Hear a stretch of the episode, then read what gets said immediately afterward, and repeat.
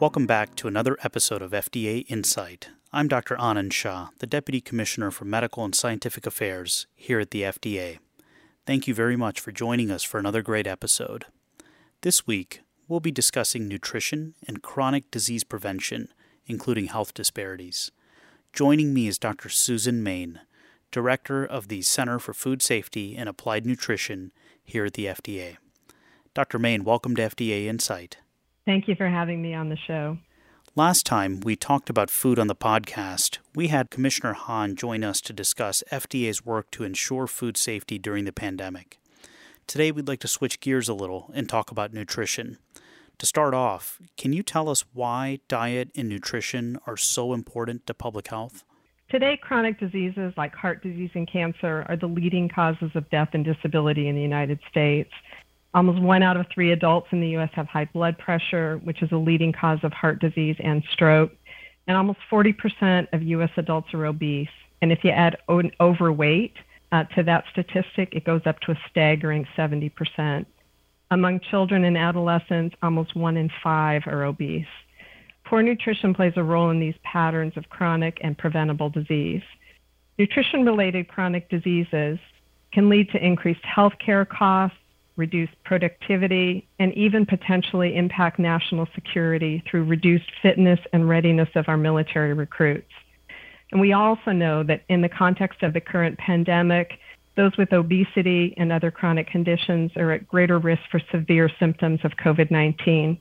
And this is an important observation. It tells us that diet and nutrition are important in the setting of both chronic as well as infectious disease.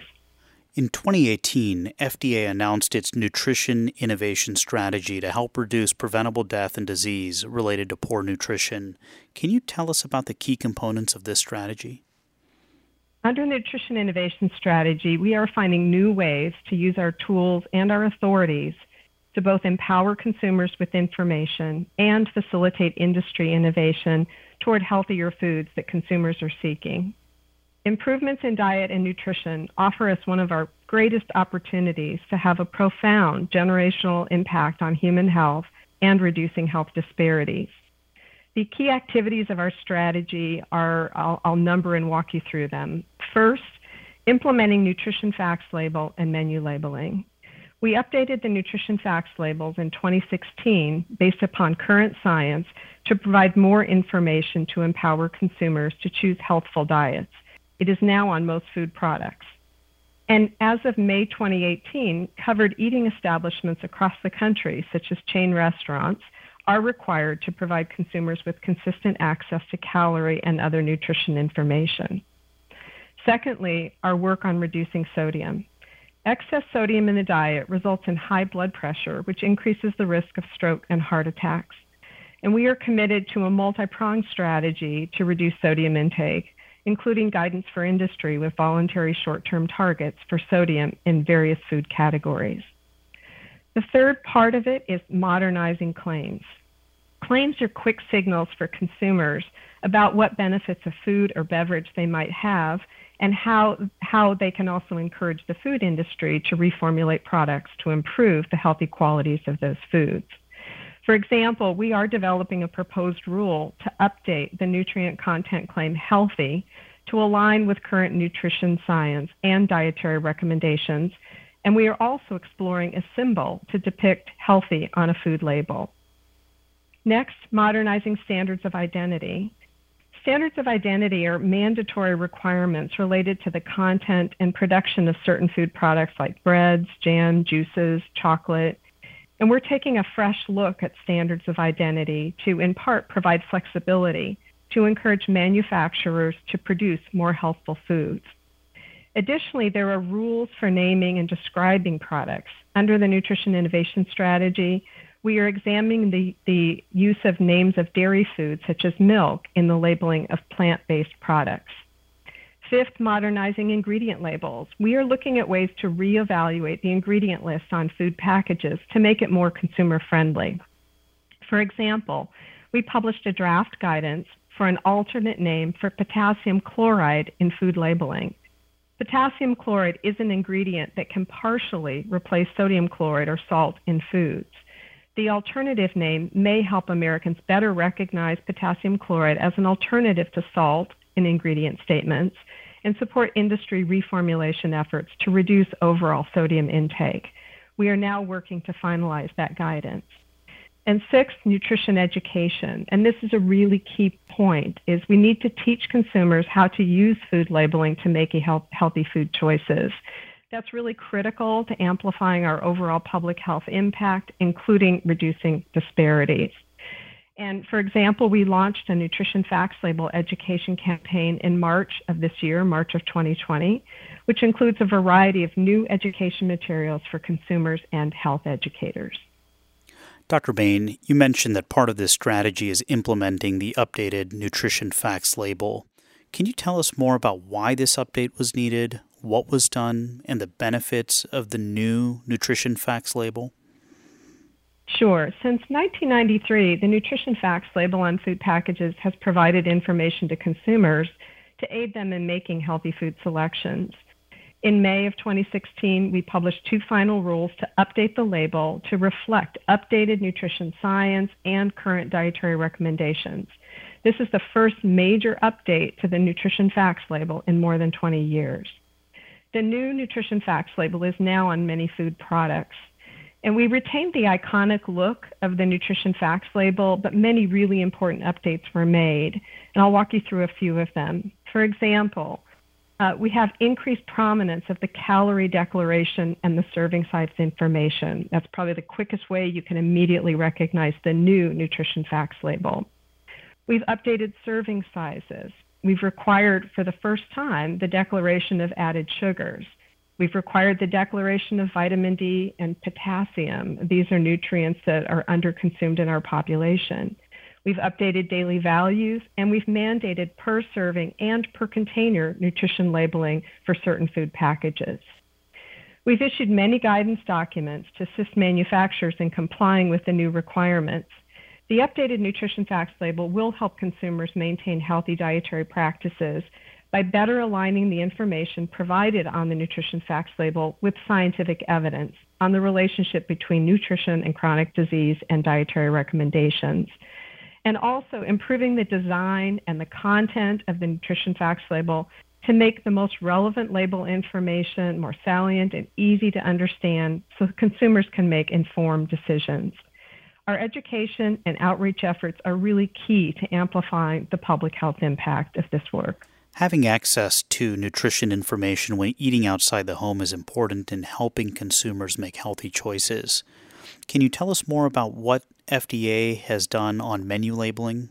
Certainly. In December of 2014, FDA published a regulation to implement the Patient Protection and Affordable Care Act, or ACA, menu labeling mandate. As of May of 2018, restaurants and similar retail food establishments, this would include places like supermarkets and convenience stores that are part of a chain with 20 or more locations, doing business under the same name and offering for sale substantially the same menu items, what they are required to do is really three things as part of menu labeling. First, they must disclose the number of calories contained in standard menu items on menus and menu boards and on signs adjacent to food on display and self-service food. They must also provide, upon request, additional nutrition information, written nutrition information. For example, for nutrients like saturated fat and sodium for those standard menu items, and they must post a statement regarding the availability of that additional written nutrition information on menus and menu boards. And third, they must post what we call a succinct statement on menus and menu boards concerning suggested daily calorie intake. And the language says 2,000 calories a day is used for general nutrition advice, but calorie needs vary. So those are the three things that its covered establishments must do. We provided many guidance documents to industry to help assist with implementation. We also released some consumer-facing menu labeling education materials in March of 2019 to help raise consumer awareness about calories on menus and to encourage consumers to use calorie and nutrition information to help make more informed and healthier choices when they're dining out. You mentioned that calories are more prominent on the updated nutrition facts label, and calories are also on certain menus now. Can you tell us why calories are highlighted in nutrition labeling? As I know you know, calories refers to the total number of calories or the amount of energy that you get from all the sources, and that's carbohydrate, fat, protein, and alcohol in a serving of food or beverage. And to achieve or maintain a healthy body weight, it's important to balance the number of calories that people eat and drink with the number of calories that they use. Eating too many calories per day or positive energy balance is linked to overweight and obesity. And calorie needs depend on age, sex, height, weight, and physical activity level. As we discussed, calories are now displayed in larger and bolder font on the updated nutrition facts label, and they are required to be declared on certain menus to make the information easier to find and use. And our own research at CIFSAN indicates that while most consumers know their typical daily calorie needs, there are some distinct differences between demographic groups. And more specifically, women, non-Hispanic whites, and those with higher income and education level are more likely to estimate typical daily calorie needs accurately. In contrast, men were also 4 times more likely than women to indicate a lack of knowledge of daily calorie needs. Our education materials include information to help consumers understand their calorie needs and use the information both on the nutrition facts label as well as through menu labeling to make the best choices for themselves as well as their families. When consumers look at a nutrition facts label, one thing that's listed is the sodium content of the food product. Why is sodium so important for public health? Research shows a direct relationship between increased sodium intake and hypertension or high blood pressure, and between hypertension and cardiovascular disease. Over 800,000 people in the U.S. die annually from cardiovascular disease. That's about 1 in every 3 deaths. Americans are consuming almost 50% more sodium than recommended limits. So we are consuming around 3,400 milligrams per day versus the limit, which is 2,300 milligrams per day. And researchers have estimated that lowering U.S. sodium intake by about 40% over a decade could save 500,000 lives and nearly $100 billion in healthcare costs. Those are really big numbers, big impact. And the majority of sodium comes from sodium added to processed and restaurant foods, not sodium added during cooking or at the table. And that makes it difficult to meet recommended sodium intake with our current food supply, even for people like me who are trained in nutrition. And so FDA is working on a multi-pronged strategy to reduce sodium intake, including working with the food industry to make reasonable reductions in sodium in a wide variety of foods. Dr. Bain, do you have suggestions on how consumers can reduce their sodium intake? Well, the nutrition facts label shows the amount in milligrams and the percent daily value of sodium per serving of the food. The daily value for sodium is up to 2,300 milligrams per day. So if consumers want to reduce sodium, you can also look for the words light, low sodium, reduced sodium, or no salt on packaged foods, and of course, read those labels for sodium. You can also flavor foods with herbs and spices and no salt or low salt seasoning blends. Also things like rinsing sodium-containing canned foods such as beans, tuna, and vegetables before eating. Those are all strategies that consumers can use to reduce sodium intake. Dr. Mayne, how can good nutrition keep Americans healthy and prevent chronic disease? So unhealthy diets are at least partially to blame for chronic diseases like heart disease, cancer, and diabetes. It's widely known that heart disease, cancer, diabetes, and other chronic diseases are the leading causes of death and disability in the United States, and poor nutrition is a major factor that keeps these numbers high. There is strong and consistent evidence that demonstrates that dietary patterns that are higher in vegetables, fruits, whole grains, low-fat dairy, and seafood, and lower in red and processed meat with lower intakes of refined grains and sugar-sweetened beverages, that's associated with a decreased risk of cardiovascular disease relative to less healthy eating patterns. However, what many consumers are eating is far from ideal. About 3/4 of the population is a diet that's low in vegetables, fruits, dairy, and healthier oils. foods that we know are good for our health.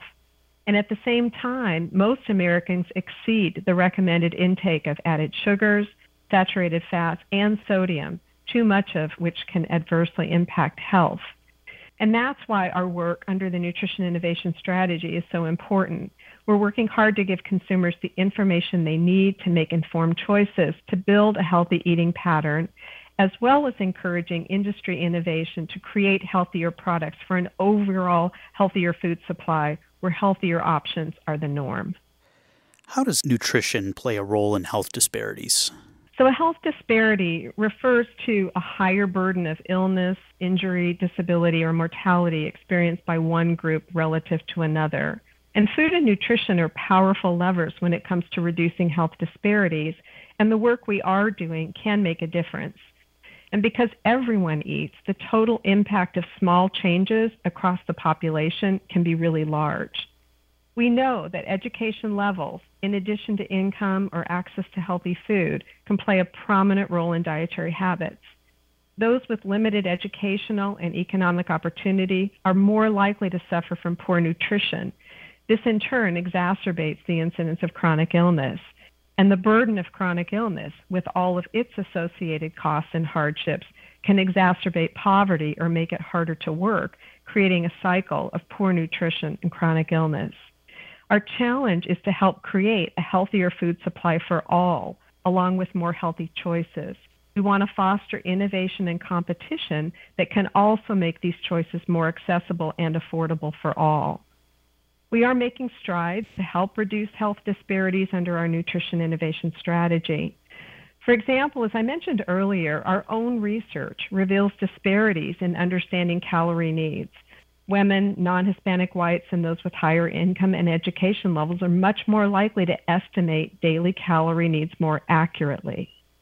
An external research study on menu labeling estimated that even though menu labeling may translate into small reductions in calories ordered and consumed, when considered across a population, that can prevent tens of thousands of cases of cardiovascular disease, death, and type 2 diabetes.